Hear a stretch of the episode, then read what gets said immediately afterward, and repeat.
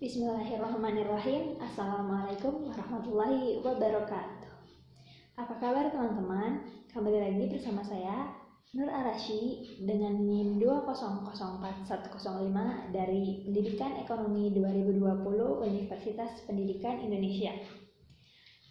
Di podcast kali ini saya akan membahas sedikit mengenai manajemen sumber daya manusia Manajemen sumber daya manusia atau disebut dengan Human Research Management yang dapat diartikan sebagai suatu kegiatan merencanakan, mengarahkan, dan mengkoordinasikan semua pekerjaan yang menyangkut pegawai, mencari pegawai, melatih, atau mengkoordinasikan dan melayani mereka. Nah, apa sih tujuan dari manajemen sumber daya manusia ini? Tujuan dari manajemen sumber daya manusia ini ialah untuk mencapai tujuan organisasi tersebut secara efisien dan memungkinkan para karyawan untuk menggunakan segala kemampuannya, minatnya, juga kesempatan untuk bekerja dengan sebaik mungkin. Human Research memiliki enam fungsi. Yang pertama, merencanakan kebutuhan staf. Yang kedua, mencari dan merekrut karyawan. Yang ketiga, melatih dan mengembangkan. Yang keempat, menilai performance. Yang kelima, menetapkan imbalan atau kompen, imba, kompensasi. Yang keenam, menyesuaikan dengan perubahan-perubahan. Pastinya kita juga bertanya-tanya nih, apa sih pentingnya manajemen sumber daya manusia?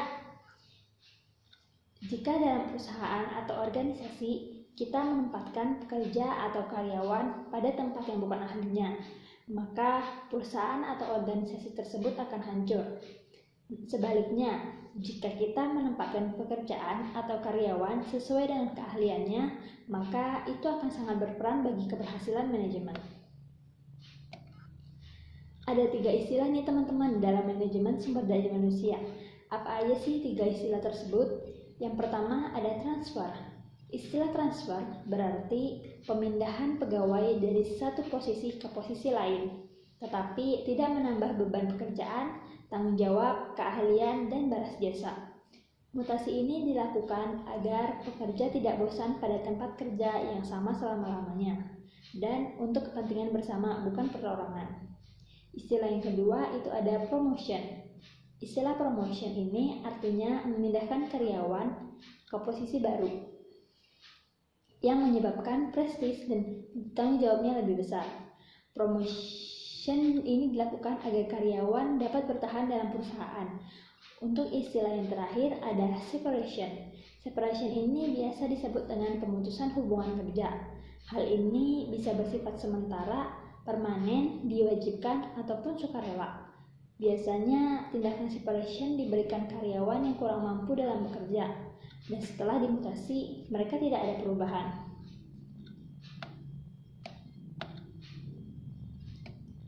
Manajemen sumber daya alam ini menjalankan fungsi manajemennya dalam urusan personalia. Adanya kegiatan merencanakan kebutuhan karyawan, mencari dan menempatkan, dan mengorganisasikan karyawan yang berdaya guna memberi upah, gaji, insentif, motivasi agar karyawan lebih produktif dan juga mengawasi karyawan dengan penegakan disiplin kerja. Untuk lebih rincinya, Ruang lingkup kegiatan manajemen sumber daya manusia itu meliputi analisa jabatan, mencari tenaga kerja, melaksanakan seleksi, mengadakan latihan. Nah, untuk mengadakan latihan ini ada tiga bentuk latihan. Yang pertama ada apprenticeship training yang dilakukan untuk pekerja yang memerlukan skill. Yang kedua ada internship training yang mengkombinasikan pendidikan di sekolah dengan pelatihan pekerjaan di perusahaan. Dan yang terakhir itu ada cross training. Biasanya ini dilakukan dengan cara melatih karyawan menguasai keterampilan bekerja dan berbagai bidang atau bagian. Untuk yang selanjutnya ada mengadakan mutasi dan promosi, memberikan kompensasi, motivasi, menjaga suasana kerja dan disiplin, mencegah hubungan, konflik, dan komunikasi, pendelegasian, organisasi karyawan, dan perhentian pensiun dan pemutusan hubungan kerja. Nah, itu teman-teman yang termasuk ruang lingkup kegiatan manajemen sumber daya manusia. Mungkin itu dulu ya yang dapat saya sampaikan. Kurang lebihnya mohon dimaafkan. Wassalamualaikum warahmatullahi wabarakatuh.